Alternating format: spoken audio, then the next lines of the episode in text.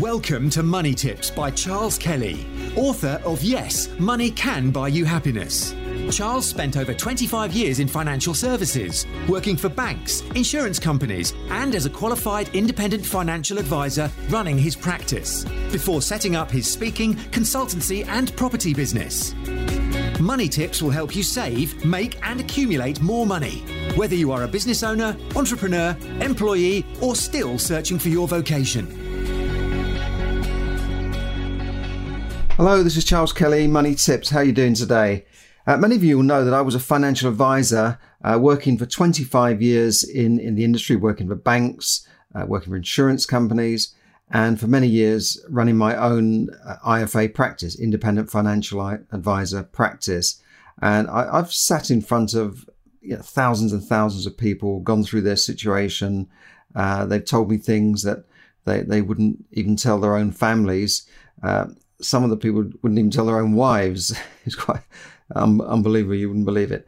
And I also wrote the book, Yes, Money Can Buy You Happiness, which was based on my, my financial advisor experience and showing people how to become, for instance, smart money managers, how to learn the three R's of money management and, you know, how to deal with money on, uh, from a mindset point of view. So, uh, I, I, think I, I've got a fair amount of experience in, in dealing with people uh, in in terms of of finance in general, and and that's why I, I put that book together. Now, what can an average person invest their money into, uh, and what will financial advisors generally not tell you? Now, in, in my experience, you know, most people are totally confused by all of the financial products when you mention pensions, unit trusts, and that sort of thing. They, they think there's there's hundreds of different investments. When in fact, there's if you categorize them, uh, there's not it's not as complicated as you think, and that's what I want to go into to now. So, what can you do with your money if you have a, a small lump sum to invest, uh, uh, or you know you want to invest a, a, monthly amount to, to build up some savings? Now, here's a list of the basic products. Now, I'm not talking about if you are you know, a billionaire here. I'm talking about the average person who's trying to save for their retirement or has a bit of a nest egg and they want to preserve their money and get a reasonable growth over time. And I'm not talking about investing in a business where you're going out to buy a business or you're, you're, you're investing in yourself as in a business. I'm talking about money that you've got spare to invest. Now, first of all, there are deposit based investments. Now, these can include building societies, banks, ISAs, individual savings accounts, which is basically a tax free wrapper around an investment. And in this case, an ISA can be a tax free wrapper around uh, a deposit account. Uh, in other words, you give the money to the bank and they give you an interest rate. And, uh, you know, it, this is also guaranteed by the government up to £85,000 per account. And it means that if anything happened to the bank, if the bank went under, the government would, would bail you out and, and your money would be safe. But in practice, uh, I, I, can't remember the last time a bank or an insurance company went under in the UK. Uh, and, and if they were about to, they would probably be bailed out or another bank or an insurance company would, would buy them out and take them over. This is because the city wants to, to maintain confidence in the market. So even when you heard about the Northern Rock, for instance, many years ago, they, they, they didn't go under. They were bailed out. RBS was bailed out by, by the taxpayer and it is a viable business still. Now, the advantage of deposit based investments is, is obviously that they are safe and they are guaranteed. Uh, they're so safe that, you know, very few of these banks ever get into trouble. And if they ever did, the government has got the, the, the guarantee, the deposit guarantee, only up to £85,000 though. So if you've got more than that in, in a bank in your own name, you know, you, you might want to consider spreading it if you're worried about, about the, the, the risks there. The disadvantage is, is that they offer extremely low returns at the moment, sometimes near to zero. Uh, and, and in some cases, deposit type investments such as bonds actually are offering a negative return. So the, the government want you to buy their bonds, which is a fixed fixed interest type of investment, and they want you to pay them to hold the money in this bond. They give you back less uh, than you than you know you're putting in, which is remarkable. But then these are for investments of much larger investments. So when you have negative interest rates, you're talking about institutional investments where they might put billions or hundreds of millions into the, these investments as a safe haven, which is guaranteed because they know that the British government or the federal uh, Federal Reserve is never going to go bust. They can always pay you that money out because they are effectively printing the money to pay you. So the disadvantage is low returns. And this means that the purchasing power of your money over time will be eroded by inflation. Inflation is generally running at a higher rate than, than is paid on deposit. So if your uh, thousand pounds today buys you X, Y, Z, then in five, ten years time, it's going to buy you less than the X, Y, Z you, you, you had them, you know, you could have bought previously. Does that make that, that makes sense? Inflation. This is the so inflation is the, the average price rises of things. And if your investment is not keeping up at least with inflation, then you are falling behind over time. Um, and in other words, you want your money to buy what you can buy today. You want that money to still be able to buy that in five years' time, give or take a few items here or there. And ideally, you would like your investment to buy you more in 5, 10, 20 years' time than it can buy today. That's when you're getting a real rate of return above inflation. But you're not usually going to get that in a deposit type of, of account or deposit type investment, a safe deposit type investment. Now, then you can look at other types of investments which are different from deposit, which are generally concern, called asset backed investments. They're, they're, they're, investing in assets, uh, real assets. That, that's uh, a range of things. And these could, could include shares, bonds, uh, property. Uh, it could also include other things which I'll cover. Uh, but you can invest directly into these assets. You can buy, obviously, shares yourself. You can buy properties or, or government bonds yourself. Or you can invest through investment vehicles, if you like, wrappers or investment vehicles such as uh, funds, unit trusts, uh, investment trusts, investment funds, mutual funds as they're called in America, pension schemes, and ISAs again. An ISA, as I said, is a wrapper, a tax-free wrapper. So ISAs uh, are not just deposit-based funds, based ISAs investments.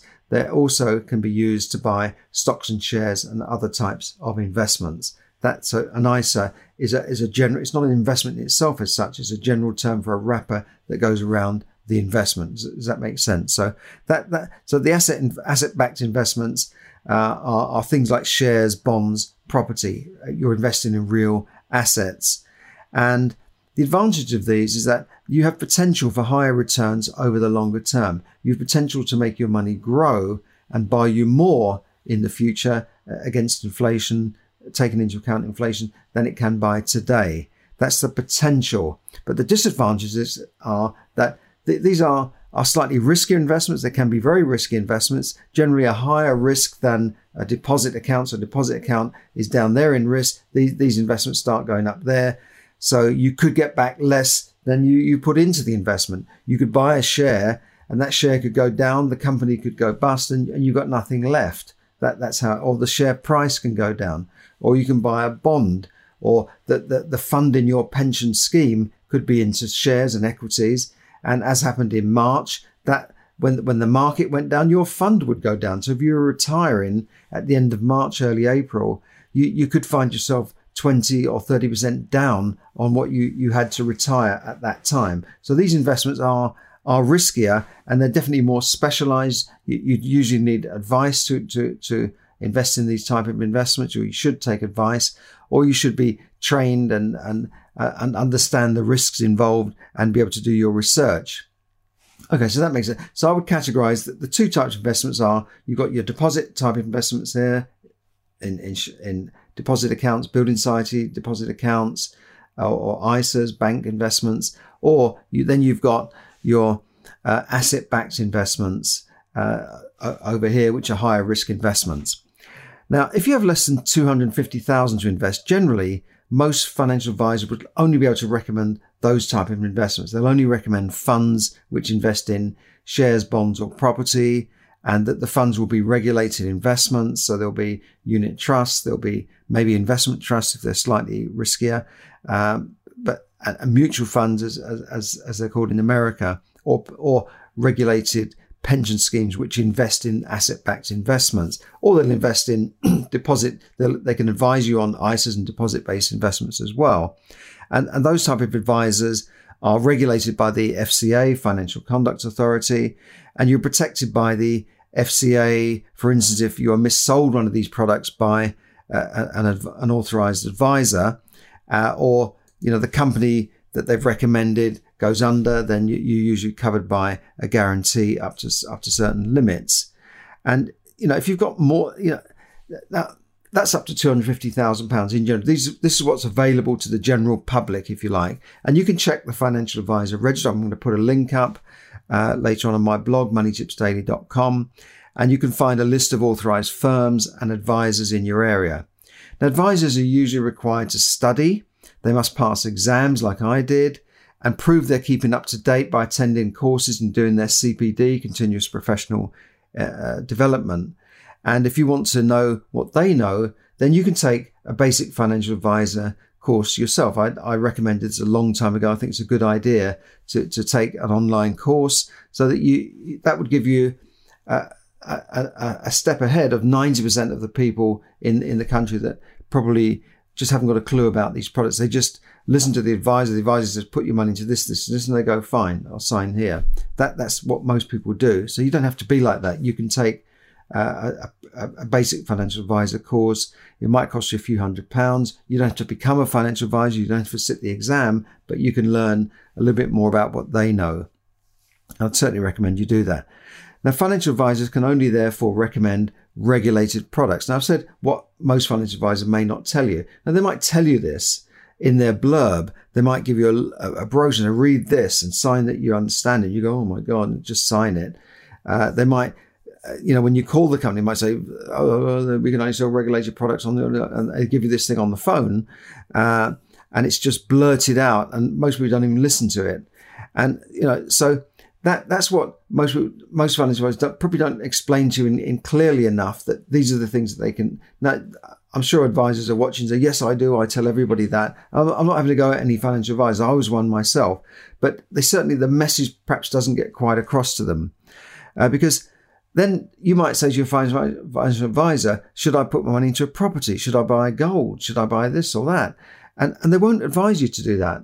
They won't say, put your money into, into property or invest in uh, BP because BP are down, the oil company are down at the moment. Invest in that share because I think it's going up. They're not, they're not allowed to do that. They'd get sacked. They, they could get put in prison if they did that. So they're not going to advise you to buy a property and they're certainly not going to advise you to invest in uh, their friend's company because he needs an investment amount because that, that would be illegal and they, they, they could and some do go to prison because people lose their money. Sometimes you get rogue financial advisors who say, I would recommend you put your money into this company and that company is perhaps their own company or their brother's business. And when that money's lost, uh, you know, you, you can go back on this and, and if they if they are regulated, you, you can get compensation for that. So, so that's why you know, there was even if you say to your your IFA, should I invest in a property? They're not going to recommend it. They might arrange a mortgage for you, but they're not going to recommend that because they'll say it's too risky. And in, in some ways, they're right. If you put all your money into one property, then you're taking a risk as opposed to putting it into a fund which invests in you know 50 properties. Or if you invest in one share, like you've put all your money into BP or Apple, then you are taking a risk. You know, compared to putting it with a fund manager that has a range of shares in different sectors. Okay, so so that's that's uh, in in that in that way it is more risky.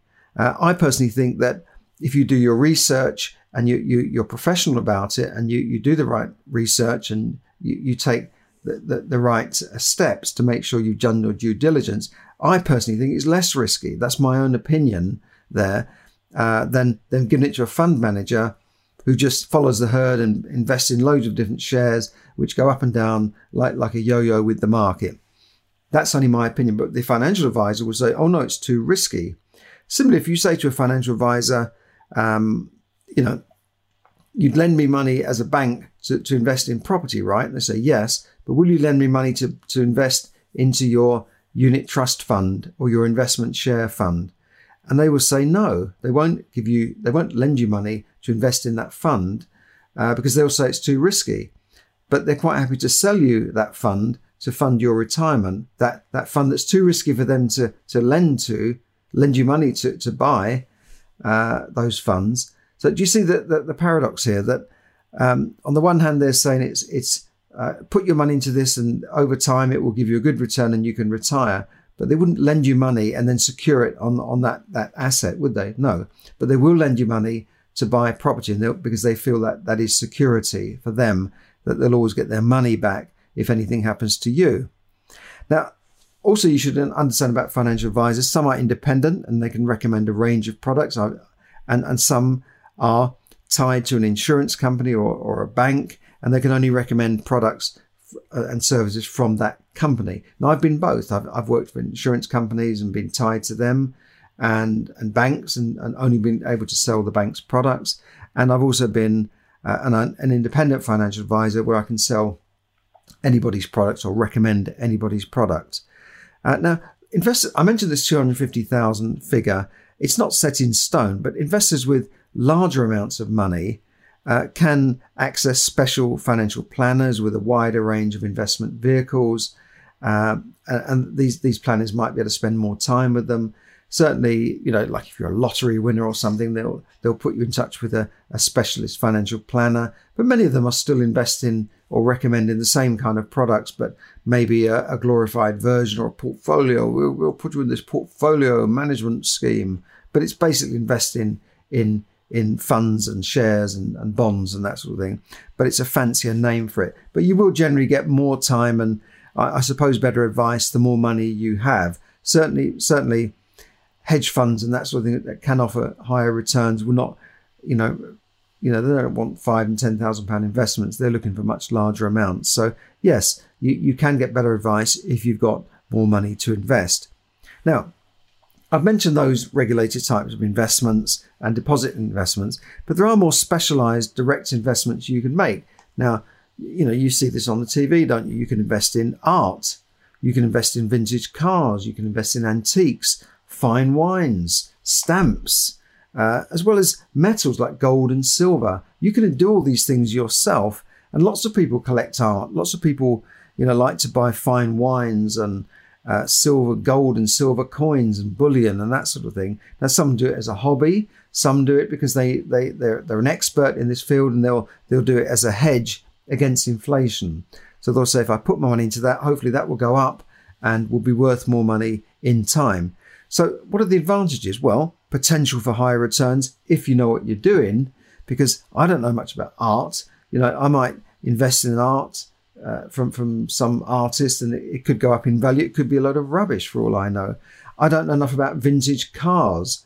Uh, a friend of mine used to. A friend of mine who had a business, he used to buy, buy vintage cars, not you know Model T Fords, but you know perhaps uh, sports cars from the 50s or the 60s and he would drive around in these and and he always said that when he sold them he got more back than he paid for it so he had the advantage of using a car and then getting more money back than he paid for it. But you've got to know what you're doing. You've got to know which of the cars to buy. You've got to know a little bit about you know are these cars any good? Are they the original? Are they original features? So he knew about that. So he, he made money on that. Similarly i don't know about antiques. I don't know really much about fine wines. I don't know how to store them. I haven't got the right storage facilities to store wine. I've had old bottles of wine and open them up, and you find they've gone off because they've not been stored at the correct temperature or laid down in the cellar and that sort of thing. So I, I avoid these type of things. I, I, have bought some gold and silver coins, uh, which, which can be fun as well. Um, and you know, so yeah, I, as a hobby, it, it's okay. I wouldn't put all my money into gold and silver. You can put a certain amount of your money into gold and silver. That that's fine. Um, now, what are the advantages? Well, potential, as I said, potential for, for higher returns if you know what you're doing, and and usually, but not in all cases, they can be tax free or capital gains uh, free. So certain gold coins are considered to be currency. You don't pay any VAT on it. You don't pay any uh, capital gains. Cars, for instance, you don't pay capital gains. If you buy a car today and sell it for more tomorrow, you don't pay capital gains. Uh, the reason they don't uh, charge you capital gains because you could also claim losses on cars if, if capital gains, if they were treated for capital gains as a, as a tax or uh, loss or gain. Uh, disadvantages in these types of investments obviously they're higher risk, um, they're unregulated, they require specialist knowledge and expertise, and these type of investments do not generally produce an income uh, as would a share, because a share would give you dividends, or a property would give you uh, an income in terms of rentals. So uh, that that that gives you, you know, there are lots of things you can invest in. It's not just about property, shares, and bonds, but I'm talking about the regulated as opposed to uh, the more uh, wackier types of investments that people will will make. Uh, but you know, you you got your money, you can make your choice. Now, I want to talk about property in particular because in, in recent years there's been an explosion in buy-to-let property investors and and small property landlords and uh, developers and this sort of thing. Another amount around, around 2 million uh, buy to let landlords in the UK. Now, direct investments into property, or as my mum and dad used to say, bricks and mortar. Put your money into bricks and mortar, son. You know, uh, as they has proved, you know, extremely popular with investors in recent years, and and especially as the, the mortgages have been available on, on the buy to let mortgage scheme since you know for, for, the last I think twenty odd years. Uh, in in the late nineties, that started to appear. And these investors have, have, have, started to shun traditional investments like pensions and shares and unit trusts and that sort of thing. Uh, and, and the pensions went, the pensions industry went through a bad time when there were, there were, there was the scandal of the, the Robert Maxwell, who stole hundreds of millions of pounds from the Daily Mirror pension fund. Uh, then we had uh, lots of complicated legislation coming in. Lots of companies closed down their final salary pension schemes. So there's been a lot of confusion. And because of that, people thought, well, I don't understand this. I'd rather invest in something tangible that I can understand, I can see, feel, and touch. So this is what has, caused this explosion in, in buy to let investment and also the fact that there's money available to, to buy them and, and to, to borrow. So the advantages are, uh, well, potential for higher returns over the medium to long term. I've certainly experienced that. Doesn't mean every property you buy is going to go up in value. You, you must remember that. Property rentals can also produce uh, a, a return or a yield in addition to the capital growth. So if you buy a property today for £100,000 and you get in, say, a 5 or 10% yield, that could give you a 5,000 a year rent. Plus, in years to come, that property could go up in value. And in most good areas in the, in the country, in, in London and the southeast, property has tended to double in value every seven to 10 years. That's on average over the past. Doesn't always happen though. Doesn't mean it's going to happen in the future. Uh, so you have potential for, for good returns over the long term, certainly more than deposit accounts. Property rentals produce a, an annual yield or rental return. Then you've got leverage. You can obtain a mortgage to, to, to purchase a property. You can use that leverage. You can buy a property with, with a mortgage. So if you, to give that that example of the hundred thousand pound property, you can borrow usually seventy five thousand pounds to buy that property, and you only need twenty five thousand pounds, therefore, to buy a hundred thousand pound property, and the rest of it can or will be paid off by your tenant over the years. The rental returns could pay that mortgage off. So in effect, over the term, you could you could almost buy a property for, for, for zero money in if you think of it in that way over the longer term. So the leverage is a massive advantage uh, which property has over other investments, like like I mentioned before, like shares uh, or or unit trusts. Now, incidentally, in the uh, in, in the stock market crash of 1929, which, which then was followed by the, the Great Depression, people at that time, one of the reasons that the market crashed is people could borrow money from institutions to buy the shares. The institutions would, would allow them to buy the shares for you know 20% down and that they would hold those shares as security. Now, when the market crashed, obviously that security was worthless. They called the money in from the investors. The investors went bankrupt. So I think since then it's pretty pretty standard that you can't really borrow money against the shares and, and use that as security to buy shares. Obviously, with companies, it's different. If if companies are using leveraged buyouts to buy large companies on the, you know, quoted companies on the market, yes, they can borrow money to buy shares. But for the rest of us, we can't do that. And as I said in that story with the bank financial advisor, that they won't lend you money to buy their investments that they want you to put your money into for your for your retirement, but they will lend you money to buy property. Now that's that's that's the third advantage. The other advantage is there are tax advantages in buying property. Some of those have been taken away it's a complicated area. You need to, to seek advice on this, but depending on which investment vehicle you use in which to buy the property, uh, you, you can use limited companies, you can use pension schemes to buy certain types of property. So th- there can be massive tax advantages for that for that type of purchase. Now the disadvantages are property obviously requires more work you know, uh, and, and it's seldom, I would say, a totally passive investment. Yes, some people buy properties up north and they're totally managed, but you know, you're going to get that call sometimes. Oh, you know, the boiler's broken down. You need to send some money. So it's not really passive in in in in that you know you're buying a share in a company and you're a shareholder, but you're not participating in the management or the running of that company. With property, it does require more work, more effort to go and view properties, to to arrange things, to yeah, all these things, yeah, and and there are fees involved as well. Property is an illiquid investment. It's not a liquid investment like a share which you can a quoted share you can sell on the market just like that.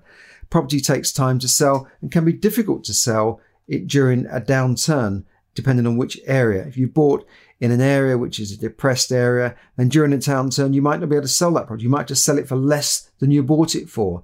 Uh, negative equity, as it, as it were. So you've got to look for that as well. It's higher risk. Now, it's higher risk, especially I'd say for the amateur landlord, the accidental landlord, or the small investors who buy a property at an auction blind just because they've watched Homes Under the Hammer on TV. And we see this. We see people being interviewed saying they never viewed the property, they never read the legal pack, they just thought that was a good idea, it looked cheap. So they put their hand up and bought the property at an auction. Or you get the amateur landlord that thinks, I'll get into to uh, buy to let, and they just buy a property that they think looks good because they, they like it, they would live in it, so it must be right for tenants, and, and they buy it. So I, I think property investment should be treated as a, as a business rather than a hobby. Many years ago, when I started buying, I treated it as a hobby, a part time thing, and I should have really treated it as a business. I'd be a lot better off today if I had. Uh, and and I think you should learn about property so that you can become a property investment professional and when it's done professionally, property investment can be extremely rewarding, believe me, and it can be enjoyable. It can be fun as well. It, it you know, a lot of people have uh, become property investors and given up their uh, their their jobs to become full time property investors. And you don't necessarily need money to, to get into property. You can buy property in many many ways without using any of your own money. Now, other investments. Okay, I often get people asked by people say, "What do you think about Bitcoin? What do you think about forex or traded options? What do you think about you know should I invest in these things? You know, and the very fact that I'm you know they've asked that sounds warning bells because they don't understand it, uh, and I've usually. Um, uh, uh and I, have usually read about it, and people say, "Look, I've read about Bitcoin. I've read about, um, uh, you know, uh, these these currencies. I've read about forex. Or I've heard about a course and uh, cryptocurrencies. And people say you should invest in gold. And I've seen this video on YouTube. And my answer is look, the very fact you've asked me that means you probably don't understand it. And if you don't understand something, then don't put your money into it. You know, and there's also a difference between investing and speculating, right? Uh, you know, investing means you know, let, us just cover speculation. Speculating on a certain share is going to go up. Like if you think, oh, oil is down at the moment, let's invest in oil companies. That's that's kind of speculation. Uh, or currencies, you think, well, the dollar's high, the pound's low, I'll buy dollars, and you know that, and you're basing it on a news story or the fact that you think maybe a company's going to strike gold or strike oil. You know that that's that's speculation. Whereas investment is investing in something you've researched, something you understand, something that you, uh, you know, you believe is going to go up in value or, or will give you value or you're buying it at the right price. That's investment and you invest in, in for the long term. Similarly, similarly, jumping on the property bandwagon because there's a hot market or properties are rising and you want to you want to get in fear of missing out there's FOMO you want to get in on this property boom. That's when people most people go into property when it's booming it's going up like that. And or you see some off-plan apartments in a new development you think i've got to get in on this because people are queuing up to buy these. I've seen this many many times over the past and people are literally queuing up at six in the morning to buy any apartment in the block. They buy it off plan they put the deposit down. You know that's that's that's risky speculation in my opinion. Uh, so it, that's not what i would call uh, investing in doing your research and buying the right property because you feel it will give you a good return on your investment or ROI. So I, I think if you want to learn about property, take a course, read a book, um, you know, read some of my books on investments like Money Can Buy You Happiness, read, read about it, or, or at least take a course. Now, I, I have many courses that get offered to me because of um, money tips. Uh, some of them are free seminars, free webinars. So if you if you're interested in investing in property or you're interested in investing in shares, just drop me a line, get it, get in touch, and I'll put you onto one of these free courses, and and you you can take it from from there. Um, so that that's that's what I would certainly recommend for you. You want to become a professional investor in any type of any type of situation, really make sure you learn about it and do it properly. Thank you for listening to Money Tips. For more tips and information, visit moneytipsdaily.com. The information given in this podcast is for your entertainment and should not be construed as financial advice. As always, take independent financial advice before making any investment decisions.